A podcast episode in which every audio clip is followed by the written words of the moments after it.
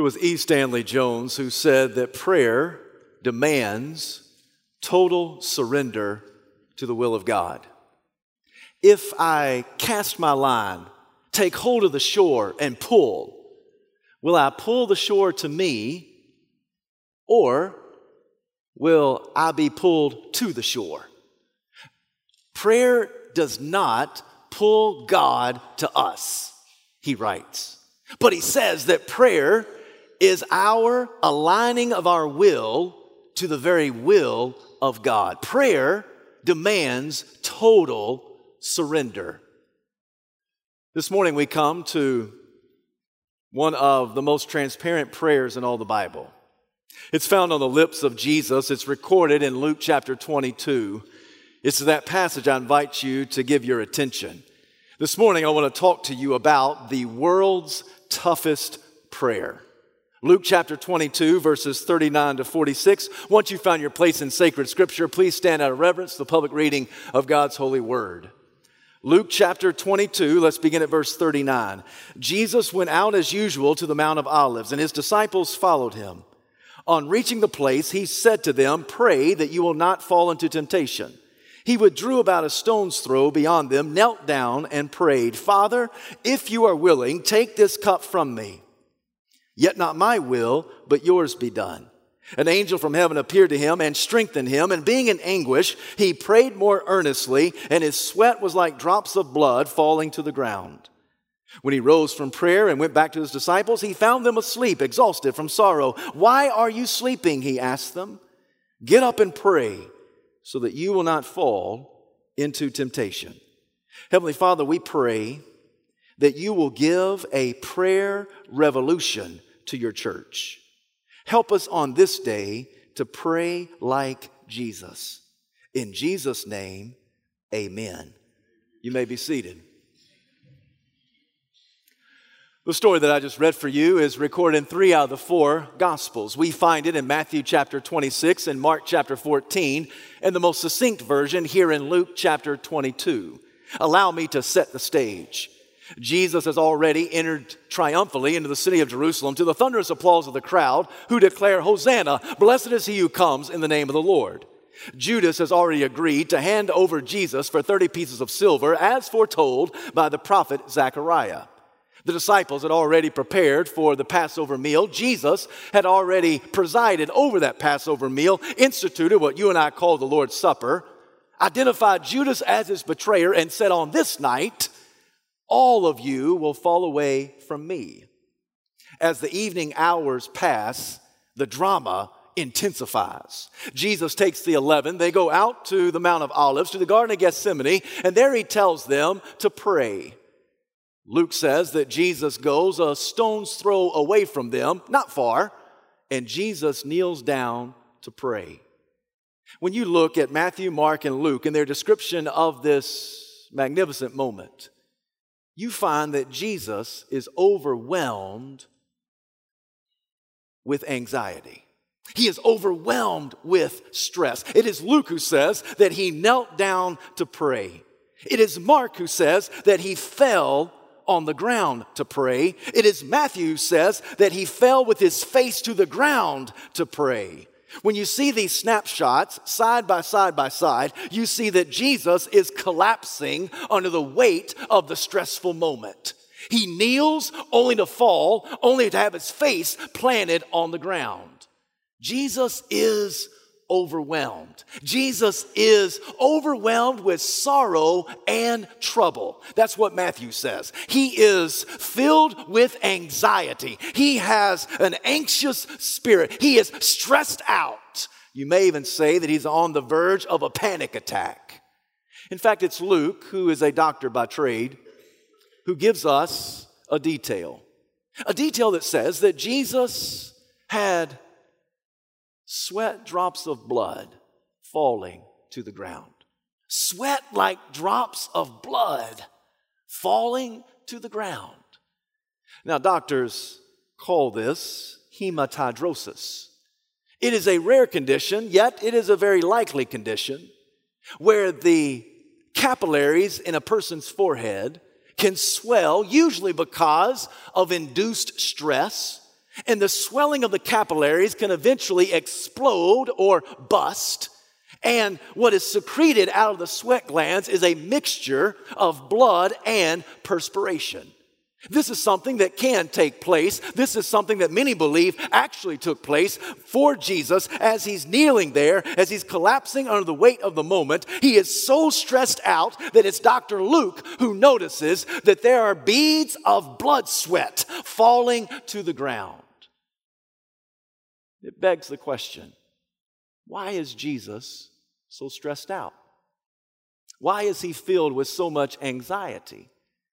We know that he is fully man, but he's also fully God. He is the God man. He knows what's about to happen. He knows how it's all going to turn out. So, why is he so stressed out?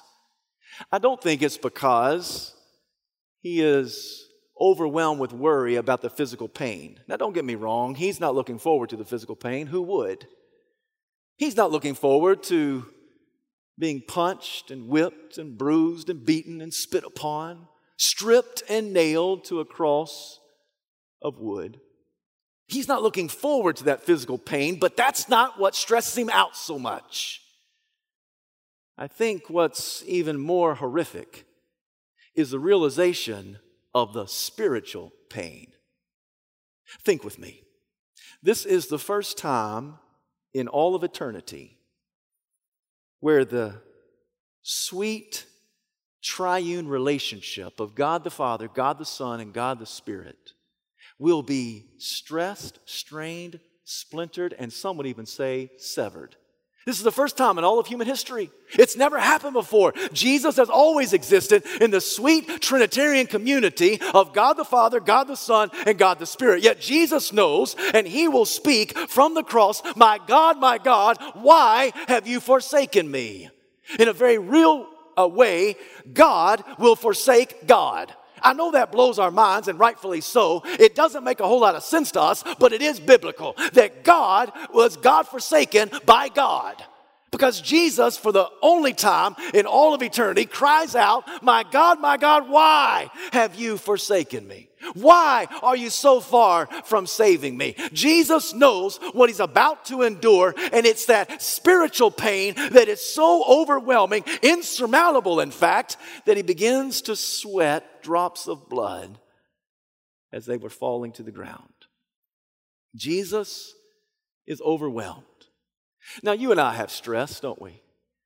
There are times we get stressed out because of the job or lack of a job. We get stressed out because of our marriage or because of money or because of the mortgage. We get stressed out by our children or our grandchildren or the deadlines that we have to meet. Sometimes we just get stressed out completely. But I dare say that even though you and I can become overwhelmed with anxiety, I doubt that any of us have ever gotten to the point where we have sweat like drops of blood falling to the ground. Yet Jesus is in this moment. He's in this predicament. He's in this divine dilemma. He's in this moment and he is overwhelmed with anxiety, with agony, with stress. He knows what lies before him. And in this moment, he does not debate God. He does not deny God. He does not disobey God, nor does he doubt God. Instead, he prays to God. There's a lesson in that for us. Even though you and I probably will not endure uh, sweating drops of blood. We do know what it is to be anxious. We do know what it is to wring our hands. We do know what it is to get upset and be worried about things and overwhelmed with things. And in that moment, do not debate God or deny God or disregard God or disobey God or doubt God. Instead, pray to God. What did Jesus pray? Father, if you're willing, take this cup from me. Yet not my will, but your will be done. Did you hear the raw sincerity of this prayer? Did you hear the righteous submission of this prayer? I want to submit to you this morning that Christian prayer is permeated with raw sincerity and it is punctuated with righteous submission. This is how Jesus prays. This is how you and I ought to pray. Jesus comes to God the Father and he has raw sincerity. Father, if you're willing, take this cup from me. Do you know what he's asking? He is saying, God, Will you remove this cup? Another translation says, Let this cup pass from me. The word means to pass as to not touch me. Let this pass from me. Remove this from me. Lighten my load. Take this off my shoulders. Help me not to have to endure this. Take this cup from me. The word cup is always, in the Old Testament and the New Testament, a symbol of divine wrath. It is holy hostility it is righteous wrath that God has upon sinful humanity. I want to be very clear this morning. Jesus is not in this moment trying to abort the mission. He knows that he is the Son of Man who came to seek and to save the lost. He is not asking God or saying unto the Father, I don't want to save sinners. He is not doing that. His divine mission is given to us very clearly in Luke chapter 19, verse 10. It's on the uh, tail end of that dramatic conversation with that wee little man named Zacchaeus. And Jesus, we are told, said that salvation has come to this house, for this man too is a son of Abraham. For the Son of Man came to seek and to save that which is lost. In this moment, Jesus is not trying to abort the mission. He's not trying to say, God, I don't want to do this. God, I don't want to save sinners. What he is asking is, God, is there a way for us to save sinners apart from a substitutionary atonement of my life on the cross? Is there a way for us to accomplish redemption without me having to go through this so that our relationship will be momentarily severed? Lord, Father, if you're willing, take this cup from me. When you begin to understand what Jesus is asking for, you say to yourself, wow, he's asking for a lot. You're exactly right, he's asking for a lot. He's coming to the Father in raw sincerity. He, he, he's, he's not just trying to avoid punishment. He's not just trying to, to, to, to avoid something that's uncomfortable. He is trying to say, is there another way for us to save lost humanity that does not include me having to go to the cross and being severed from you? In this moment, I can't fathom that. So if you're willing, take this cup from me. It's raw sincerity. There's some who would think to themselves, I, I, can't imagine Jesus praying a prayer like this. I thought he was always strong and macho and ready for the moment. And yes, he is strong and macho and ready for the moment. But in this moment, he's saying, Father, if you're willing, take this cup from me. Lighten my load. Take this off of my shoulders. Help me not to have to experience this. He prays with raw sincerity. But then also, Jesus not only prays with raw sincerity, but he also prays with righteous submission, doesn't he? He, he says, um, If you're willing, take this cup from me, yet not my will, but your will be done. You know, there's a theology that's in the church, in our culture today, that talks about that God wants you to be healthy and wealthy and happy. But my friends, what, what happens when there's more month than money? What happens when cancer, heart disease comes knocking on your door? What happens when life doesn't leave you happy? The reality is that life is horrible. What happens then? If your theology can't help you when life is bad, then it's bad theology and you don't need it. If your theology can't help you when life is bad, then it's bad theology and you don't need it. What does Jesus do? Jesus prays a prayer that is permeated with raw sincerity and punctuated with righteous submission. Not my will, but your will be done. That's not just a tagline, that's a lifeline. That's how we pray. In fact, um, this could be uh, the definition of Christian prayer. Christian prayer is permeated with raw sincerity. You can tell God anything, and yet it's not just raw sincerity, but it's punctuated with righteous submission. Not my will, but your will be done. There are far too many people who pray only with raw sincerity. And can I tell you this morning, even pagans pray with raw sincerity. They just plead, beg of the Lord, this is what I want, this is what you need to do. And if God doesn't do it, the result is frustration and bitterness and anger. There are a lot of people, even inside the church, who only pray with raw sincerity. God, this is what I want you to do. God, this is what I'm begging you to do. God, I'm pleading with you to do this. And if God does it, woohoo, great. But if He doesn't, then the result is anger, frustration, and bitterness. Oh, my friends, if your prayers are only raw sincerity, you pray just like the pagans. This morning, I'm talking about Christian prayer. Prayer that not only is permeated with raw sincerity, but punctuated with righteous submission. Not my will, but your will be done. Not my will, but your will be done.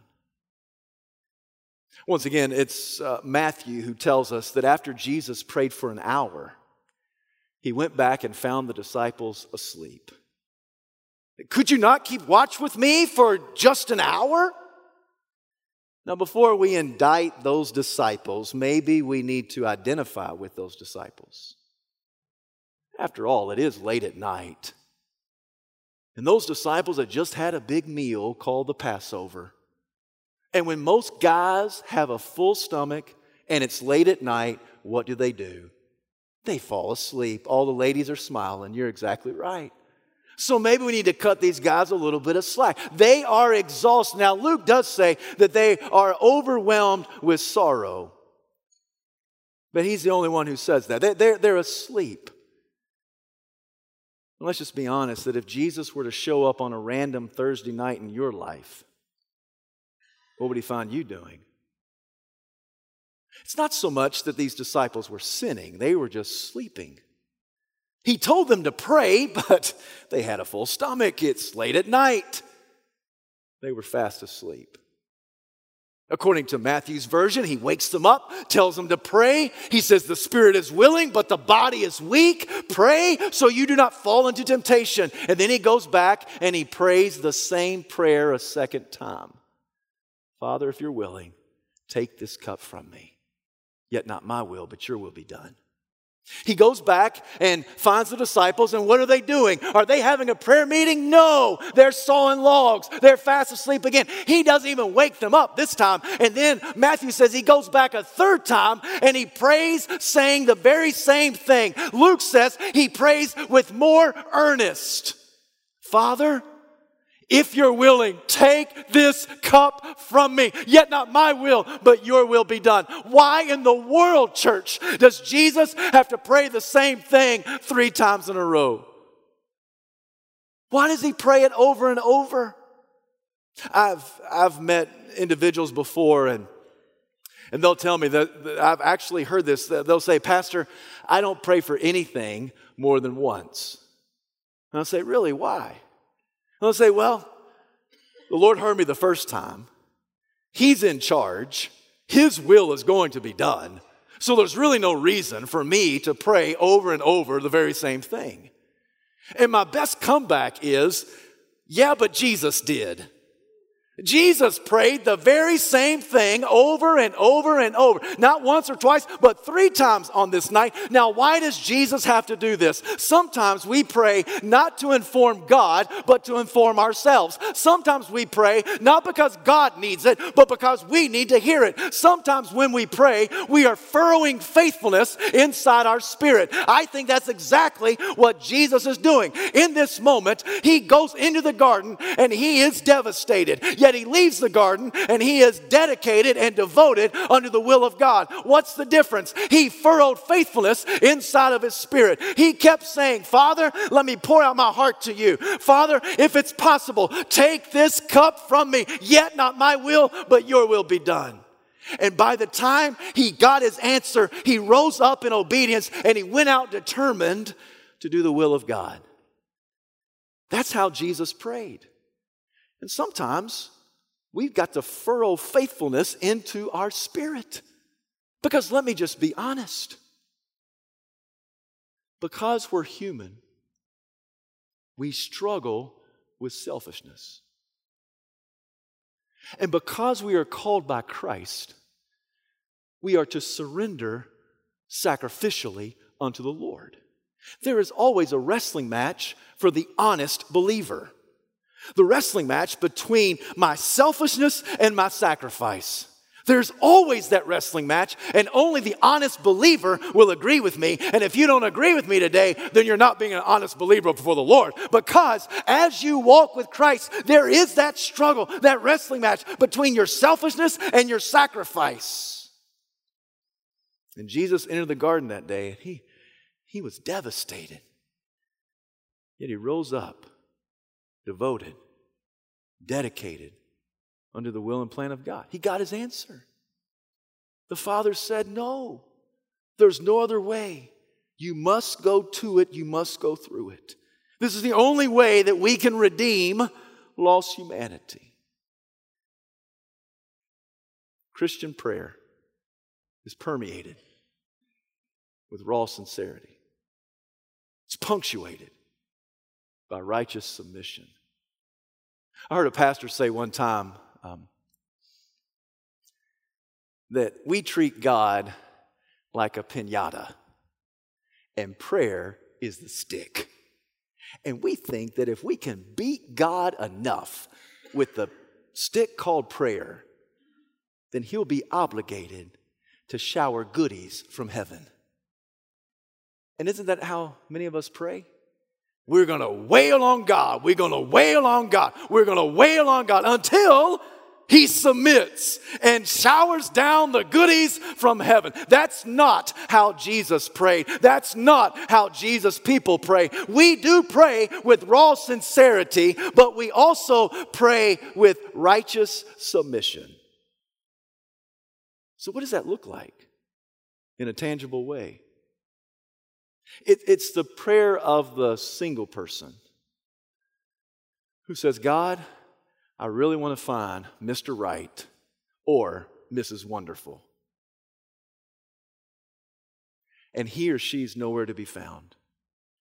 Nobody's given me the time of day. Lord, you know I want to desperately fall in love. I want to find the right person. I want to get married. I want to have a family. I want to grow old together with my spouse. Lord, this is my heart desire. You know that I want this yet. Not my will, but your will be done. If you designed me to be single, because you have something for me to do that I can do more effectively as a single person than as a married couple, your will be done. Lord, I lay it out there. This is what I want. I want to fall madly in love with the person, but Lord, your will be done. Do you hear the Christian prayer? The raw sincerity, the righteous submission. It's the prayer of the young married couple they come together, they say, God, you know we want to have a child. Oh, Lord, we want to have a child. You've given us each other. We love you. We serve you. And we desperately want to have a child. We've been trying for three years, and every month is a monumental disappointment. And Lord, we've been trying and trying and trying. All of our friends are married and they're getting pregnant, but we're not getting pregnant. Promiscuous teenagers are getting pregnant at an alarming rate. They're not ready to be parents, but we think we're ready to be parents. So, Lord, please, we know you open the womb of the woman. So please open the womb of my spouse so that can't bear a child. Oh God, we want to show that child the love of the Lord. Please help us to have a child. Yet your will be done. Lord, we can't fathom this, but if you have designed us not to have any biological children, your will be done. We don't understand it. We believe that your way is higher than our way. We believe your way is better than our way, but Lord, we don't get it. We don't understand it. We desperately want a child. But Lord, if you have created us not to have any biological children, then please, Lord, please, please help us to be able to invest in the next generation somehow, some way. We don't know what that looks like. Maybe it's adoption, maybe it's involvement in other areas or ministries, but Lord, we don't know. But Lord, please, please answer the desires of our heart, yet your will be done. Do you hear the Christian prayer? It's permeated with raw sincerity, it's punctuated with righteous submission. It's the prayer of the cancer patient. Lord, I don't understand why I have leukemia. I didn't ask for it. I don't, I don't really think I deserve it. I know that you are the healer. You can heal what is broken. You've created me. You are the great physician. You can heal my body of this cancer. You can rid me of all this. I have much more that I need to do for you, that I want to do for you. Lord, please heal my body of this leukemia. But Lord, your will be done. If you choose to heal me by taking me home to heaven, your will be done. But Lord, you know I've got a family, I've got children, and God, you've always provided for them. But if you choose to take me home, will you please, please take care of my children? And take care of my wife. Lord, please heal my body. Yet your will be done. Do you hear the Christian prayer? It's permeated with raw sincerity, it's punctuated with righteous submission. It's the prayer of the wife who just discovered after 18 years of marriage her husband's been cheating on her for the last 10 months. And she goes to God in prayer Lord, I don't know what to say. I don't know if I want him back or if I want him dead. I don't know if I can live with him, and I'm not real sure I can live without him. I don't know if I can forgive him. Why did he do that? Lord, why did you permit him to do that? You could have stopped it. Why? Why was he thinking about himself and not me or not our children? Why? Lord, you could have stopped it, but you did. Why did you allow this to happen? Lord, what do you mean do? I'm a wreck. I'm a mess. All I know is your will be done. You know I love you, Lord. You know I want to serve you. You know, I want to make decisions that heap glory and honor upon you. So, Lord, help me to make decisions that'll bring glory to you. I don't even know what to pray, Lord. But I know I don't want to have to go through this. I don't want the pain. Lord, your will be done. Do you hear the Christian prayer? It's permeated with raw sincerity, it's punctuated with righteous submission. It's the prayer of the man who's up for a promotion. Lord, you know I want this promotion. You know my family needs this money. And Lord, you and I both know everybody else who's up for this promotion, and let's just be honest, I'm more qualified than any of them. And you know, Lord, I'll make good on my promises. You know that our children are about to go to college, and Lord, you know we need help with, with those finances. So, Lord, please, please open the door of this promotion. Yet, Lord, your will be done. If for some reason you see something I don't see, that if I get that promotion, it'll take me and drift me away from you or from my spouse or from my children or time at church. If you see something that I don't see, Lord, I surrender unto you. But, Lord, from my vantage point, I really would like that promotion at work. And Lord, for some reason you don't want me to work here, then you've got to close the door and you've got to open another one. But God, the way I see it, this would be great. I think I've been made for this. Yet your will be done. It's not a tagline, it's a lifeline. Your will be done. Do you hear the Christian prayer? It's permeated with raw sincerity, punctuated with righteous submission. And oh, by the way, over the last 16 years of ministry, I have names to go with all those scenarios that I just told you. And the only reason I know them is because of their raw honesty as they would come and talk to me and share how they were coping and dealing with life as it was being flung at them. And those are the types of prayers that I heard in their life total surrender unto the Lord. My friend, I want you to know that the gospel never promises that your life will always be happy, but it does promise that your life will be holy. The gospel does not promise that your life will be carefree, but it does promise your life will be Christ like. It does not guarantee the absence of suffering, but it does guarantee the accompaniment of the Savior. God may not keep you from it, but He will keep you through it. He may not keep you from the agony, but he'll keep you through the agony. He may not keep you from the cancer, but he'll keep you through the cancer. He may not keep you from the death of a child, but he'll keep you through the death of a child. He may not keep you from the heart disease, but he'll keep you through the heart disease. He may not keep you from unemployment, but he'll keep you through unemployment. He may not keep you from betrayal, but he'll keep you through betrayal. He may not keep you from it, but I promise you, he will keep you through it. The writer of the Hebrew letter says in Hebrews Hebrews chapter 5, verse 7, that Jesus, while on earth, prayed prayers with a lot of tears, and he prayed to the one who could save him, and he heard his prayers because of his reverent submission. God the Father did not keep Jesus from the cross, but he kept him through the cross. He did not keep him from death, but he kept him through death. He did not keep him from the tomb, but he kept him through the tomb. He did not keep him from the separation, he kept him through the separation. And this morning I came for one reason and one reason only to urge you to pray like Jesus.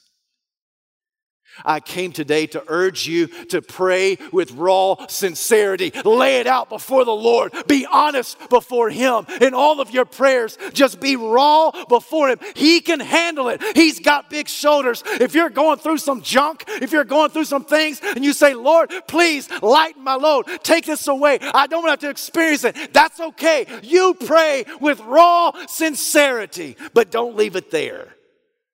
You also pray with righteous submission. Not my will, but your will be done. E. Stanley Jones is exactly right. Prayer demands total surrender to the will of God. So I need thee every hour. I need thee every hour. Bless me now, my Savior, because I come to thee this morning, I urge you to pray unto God right now, in this moment. In this moment of invitation, whatever the something is that you're going through, pray that something unto the Lord and pray it with raw sincerity. Jesus did. But don't leave it there. You also pray with righteous submission because Jesus did. Because Christian prayer, if it's anything, Christian prayer is permeated with raw sincerity, punctuated with righteous submission unto the Lord. May God send a prayer revolution to the church. When the church begins to pray like Jesus, watch out. This is the toughest prayer in the world to pray. But can I also add, this is the most liberating prayer to pray because you know that God is in control. So you pray with raw sincerity right now. You pray with righteous submission. Maybe you need to come and accept Jesus as Lord. Maybe you need to come and fill this altar. May it need to, maybe it needs to be tear stained as we just pour ourselves out before Christ. And when you rise up, like Jesus. You may come in devastated. You rise up devoted to the will of God. Heavenly Father, we bow before you. We give this invitation. Hear the prayers of your children. Lord, if there's somebody here who doesn't know you as Savior, Lord, I pray that today they will run down this aisle. Lord, I pray that those of us who've just been playing with prayer, I pray that today there'll be a revolution in our heart, in our soul, in our mind, that we can go before you with all things and anything, and we bear it before you. And Lord, we know that you are in charge of all things, so not our will, but your will be done. In Jesus' name, amen.